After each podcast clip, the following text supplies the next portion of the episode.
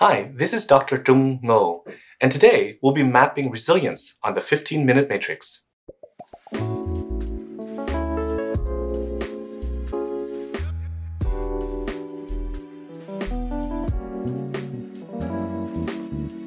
Welcome to the 15 Minute Matrix. I'm Andrea Nakayama, functional medicine nutritionist and your host. This is the podcast that brings you bite sized insights and lessons on the clinical relevance of the functional nutrition matrix, the most important tool in functional medicine and functional nutrition. The matrix is so important not only because it invites us to stop and assess, but also because it reminds us of three very important factors in our care, our recommendations, and our outcomes. Everything is connected. We are all unique and all things matter.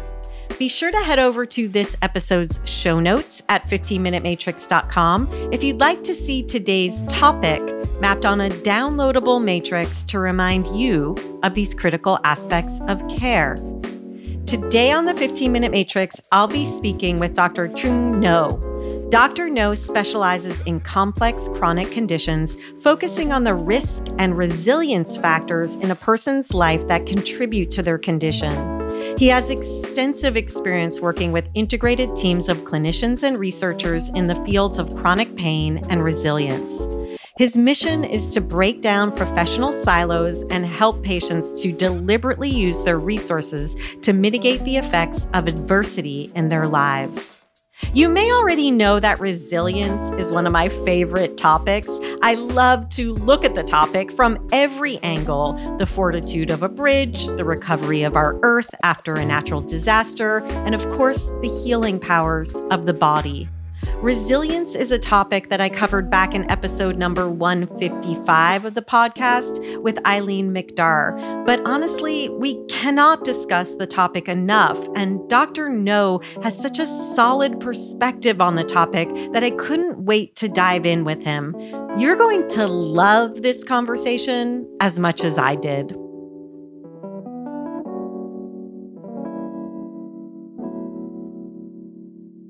Dr. Ngo, welcome to the 15 Minute Matrix podcast. I'm so excited to have this time with you. Thanks. I'm excited to be here. So, it has been said that your approach to chronic pain breaks down the barriers between different healthcare disciplines and challenges each clinician's preconceptions about health and disease. And I love this. It's very much in alignment with my own mission and work, as we were talking about before we hit record. In what ways do you see our understanding of resilience? As having the ability to dismantle those barriers that we've created in healthcare? Well, the current paradigm in healthcare is a pathogenic paradigm. And so basically, we look for problems with the person when they're going through something. And resilience has to do with the amount of resources in a person's life. And it sort of expands that a little bit. So, for example, there are populations who suffer from things, but it's really not them. The military is one example where if you have a person who their commanding officer says, okay, I want you to shoot this person, this child. And the person says, oh, I don't want to do that. That's against my morals. But the commanding officer persists and says, if you don't do this, we're going to court martial you, we're going to punish you, and whatnot. So the person does that, and then they feel guilty about that, and they have PTSD and whatnot. And the military says, okay, well, you know, you have all of these symptoms of PTSD, go get treated. And so the system tries to treat the person and their symptoms, but it's not the person that's the problem. It is the system that's the problem. The restaurant system, you have a brigade system, just like the military system. So we have a lot of people who are, are cooks in kitchens who face the same amount of bullying and abuse. And then you have indigenous populations, you have immigrant populations.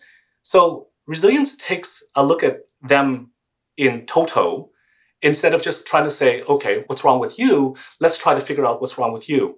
Resilience asks the question, given all the things that's wrong with a person, or given all of the risk factors that a person has, why do some people overcome that?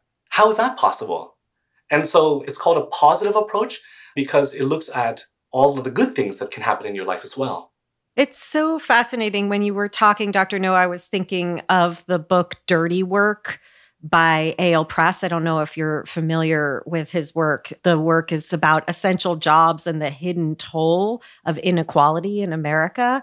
Again, it's Eyal Press if anybody's interested in it, but just that toll that these jobs, like these military jobs or these restaurant jobs or slaughterhouses for animals that we eat, the things we don't want to look at in our society and the toll that actually takes on the human physiology and psychology, and how, if we look at that more fully and we don't silence the stories, we have an opportunity to tap into that inner resilience that we may currently be gaslighting in our current healthcare system.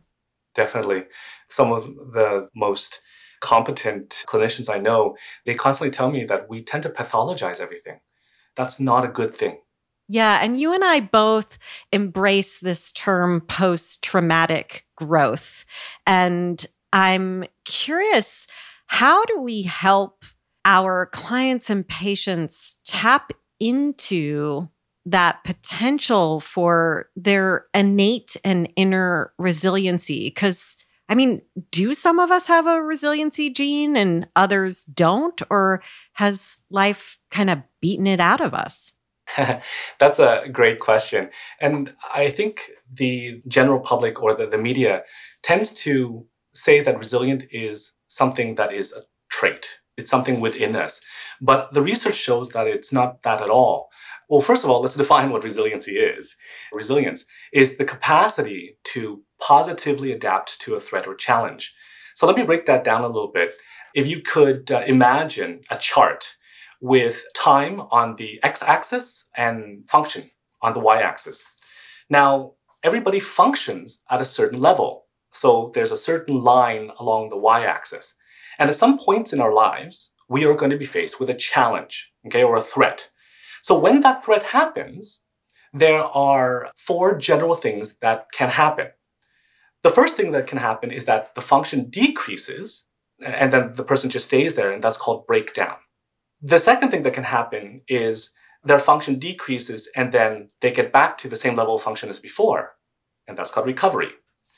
The third thing that can happen is that the challenge happens and their function just stays the same, and that's called persistence or resistance. Two different scenarios, but it looks pretty much the same in terms of functionality.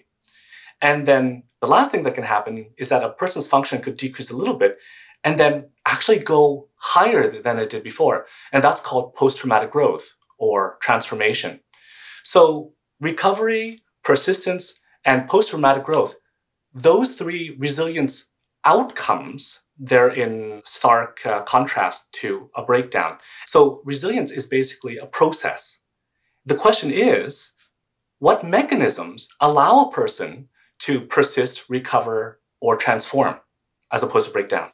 I love how you just broke that down. I always love a system and you really outlined it for us. So, what does allow an individual to persist, recover, or transform? I wish I could take the credit, but uh, it's in the research. so, what the researchers have found is that there are several interdependent realms of resilience mechanisms. And for our purposes today, I'll break them down into biological, psychological, and ecological. So the biological resilience factors are the ability to, or it's your body's ability to regulate the sympathetic and parasympathetic nervous systems, proper immune system functioning, proper cellular aging, genetics and epigenetics, good brain activity. Now, of course, this isn't an exhaustive list, but I just wanted to give you some examples. Psychological resilience factors include a strong identity, cognitive and emotional flexibility, self control, optimism, social intelligence, the ability to make sense or meaning out of a bad situation, perseverance, accountability, creativity, personal agency. And then in the environment or ecological resilience mechanisms are things such as supportive relationships, belonging to a community, having a sense of power and control, feeling safe, physical capital, such as shelter, clothing, time, and energy, natural capital, like sunlight, fresh air, financial capital, a predictive routine, social justice, fun, excitement, and a culture that validates a person's identity. Now, the interesting thing to me is that these mechanisms, they are interchangeable or they can, be converted from one thing to another. So, for example, as an immigrant, I was exposed to a lot of adverse childhood experiences. But I was lucky to have grown up in Victoria, British Columbia, where I also received some benevolent childhood experiences, and which is the resilience counterpart of the ACEs or adverse childhood experiences. So in the 80s, Victoria, British Columbia was mainly a white community, but they accepted the Asian immigrants. As a matter of fact, I think that my teachers probably had a bias that Asians are industrious and smart. And so that bias worked to my advantage because my teachers always gave me the message that I am exceptional. So this built a very strong identity of myself feeling like I am an exceptional person. So when I failed at something, I had a lot of good memories of success. So because I had that bank account I could easily reframe any of my bad experiences into a minor setback instead of a disaster. And so when I did face something bad, my nervous system didn't become hyper aroused and I was able to stay calm in situations. So this made me likable to people around me and that increased my social capital and gave me access to opportunities and more resources, et cetera, et cetera. That's how the different resources, ecological, psychological, and biological, can all interweave into each other. And I was lucky. But the work in resilience is to try to figure out is there a way for us to deliberately change a person's life in order for them to access these resilience mechanisms? It's really fascinating and you know it mirrors and mimics the matrix and all that you're talking about that we can't just look at one factor when we're talking about pain. We can't just think about it as one node of the matrix. As I like to say everything is connected. We are all unique and all things matter and it's really taking that into account. And I've heard you speak about the identity and the belonging and just even dive diving in at that level with our patients who are experiencing chronic health challenges or chronic pain and understanding where those adverse childhood experiences or that sense of belonging may have been lost along the way, especially being a person who is in pain, who may be putting on a strong face or having to persist through when they don't have the inner resources. It's just fascinating to think about where we direct our care and attention and how we're missing opportunities to support healing. Absolutely. I think that the new types of clinicians that you're trying to teach and develop. I love that. And on my side, I'm trying to do that as well because we really do need to look at a person all around. When a person comes in with pain, we have to say, okay, well, is it biological? Is it something having to do with their movement or their nerves or their joints or their fascia or their diet? Is it a perception of a situation. So a person who's like too stressed for time or energy or who feels guilty about something, that can also manifest as a sense of threat and therefore pain.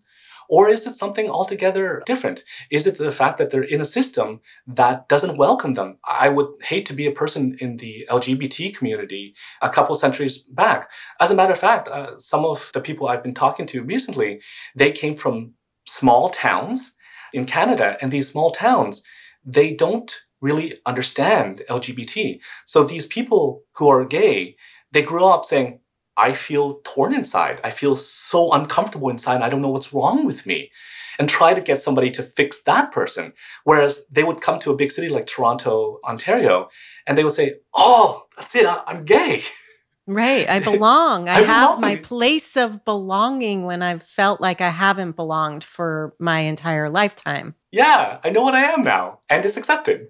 Yeah, and that's true of any person in a minority of any sort like when we have to find our way i mean your life as an immigrant and the story you shared for me being a young widow right like that made me other and i didn't belong. And people would ask me, Do you have good days and bad days? And I'd say, Yeah, the, but the bad days aren't the ones where I cry. The bad days are when I cannot see myself reflected. You know, I have a baby on my hip and I'm everybody's walking worst nightmare. Those are my bad days when I can't find the way to opt in to where I do connect and fit. And I think that's a huge piece that we're overlooking in chronic care. And, and you mentioned it could be this and this and this, and it could be many of those things, right? It's not usually just one. So, what do we do to help foster that resilience in ourselves and also for our clients and patients? So, what I've learned is there's a sort of a protocol that we go through. The first step is to identify what the threat is. And is this threat an issue of not having enough time, money, or energy? Is it a fact that a person feels a lack of power or control? Do they feel isolated? Do they have a broken identity? Any of the resilience factors that I mentioned earlier on, they have a counterpart, which is called a vulnerability. So if you lack those resilience factors in your life, then you may have a vulnerability. And so we identify what that vulnerability is. Then the next question is to ask, is that threat real?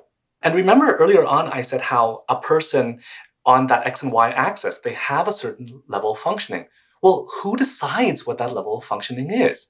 It's the individual. So, for example, there was a person, he identifies himself as a responsible person and he always is on time. But he joined this company where one of the VPs who organizes schedules always sends things out at the last minute. So this patient is always a couple of minutes late for things and he is stressed out like crazy. But everybody in the company says, you know what? we understand that it's a systemic problem. The VP is not good at organizing. So to us, on time means within five minutes. And so he had a choice then. He said, okay, I define my functioning as always on time. And that became a threat to him. Being always two minutes late was a threat for him. So we said to him, can you not redefine that? And so if he redefines this level of functioning, all of a sudden the threat goes away. It's not a real threat. It was him that defined something that caused him to perceive it as a threat. And once he realized that, you know what, I can still be on time everywhere else, but within the confines of this company, within five minutes is on time, and I accept that, well, he stopped feeling the gut issues and the tight muscles that he felt when he was always late. Oh my gosh, that's totally me. When my son was little, I had to explain to him, like, when you are late and making me late, it makes me uncomfortable on the inside. Yeah. yeah, yeah. But that recognition and helping our clients and patients identify those little moments that put us into that fight or flight state, that sympathetic state, that state of not feeling safe because of how we've identified something are those little tiny dials that help us to shift the entire internal terrain. And you know, if a person's never had children, they wouldn't understand. I have three young kids of my own. And one of the biggest challenges that I've had to face is changing my expectations. Uh, and, right. and realizing everybody's expectations is different. And that's made me infinitely more patient. So once we decide whether or not the threat is real, and we determine the threat is real, then what we do is in uh, social work, they call it the social eco map. So basically, we take a full inventory of a person's resources, including their relationships, organizations that belong to, places they spend a lot of time in, material assets, their routines and habits, and even how they identify themselves. And I see a lot of these things on the matrix. And once we've sort of had that inventory, then we ask three questions. The first question is what resources can you use to directly absorb a threat? So, for example, if I'm always pressed for time, can I use my social capital to delegate a task? Or use my money, my financial capital, to hire somebody to do a task for me? The second question is what resources can you use to escape or divert yourself from a threat? So, if I feel like I have no control in my workplace, do I have a hobby that I can engage in to take my mind off of work, such as playing music, cooking, gardening, or sports, or something like that. And the third question is what resources can I use to endure a threat? some people use their relationship with God, spirituality, and say, you know what, whatever happens to me, God, you gave this to me, so I give it back to you. My parents, when they escaped from Vietnam, they came from well to do families. But then we became very, very poor in Canada. And my parents, who were in their 30s at the time, had to answer to their 20 year old bosses who somewhat looked down on them. And so my parents endured that humiliation for me and my siblings. Now, other people, they define themselves as curious. So when bad situations uh, happen, they simply see it as learning experiences instead of threats. So that allows them to endure more. And I find asking these questions, they might not help a person find answers, but at least it plants seeds for them to think differently about their resources.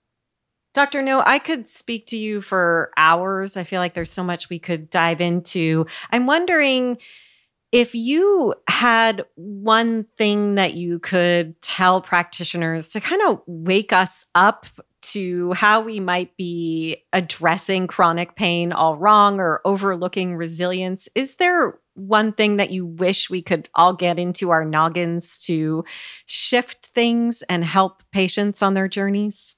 There's no one single answer. I think that a lot of marketing out there says that, oh, I have the answer to chronic pain or have the answer to something. And I find that some things work for some people, other things work for other people. There's no single answer. It's a process of asking the right questions. And I think that if you ask the patient the right questions and you step back and don't just say, What's wrong with you? But let's say, Where are the vulnerabilities? Where are the opportunities? And instead of just looking at what is the fix, say, What resources can you use? What good things are in a person's life that can help them through this as well, instead of just what bad things or what broken things need to be fixed, then I think that sort of stepping back, being open to possibilities, being open to the individual, and being open to your own role with the person. I mean, like I was trained to fix people, but I have met so many people where all I do is listen or all I do is give them corrective experiences or validate them. And that in itself is what they need in order to get better. Mm, yeah, I love that. I'm going to add that oftentimes clinicians are caught in the trap where they think their value is in the opportunity to fix. And in that situation, they're not in their safe space. And so a lot of us need to shift what our relationship is to supporting the person. And so I'm hearing what you're sharing with us, Dr. Ngo, through two lenses the lens of the clinician and also the lens of the patient. And that's really where we come into what I like to think of as functional empathy. Thank you so much for the work you do and for sharing your wisdom with us today. I really just savor this conversation with you. It's been a real pleasure.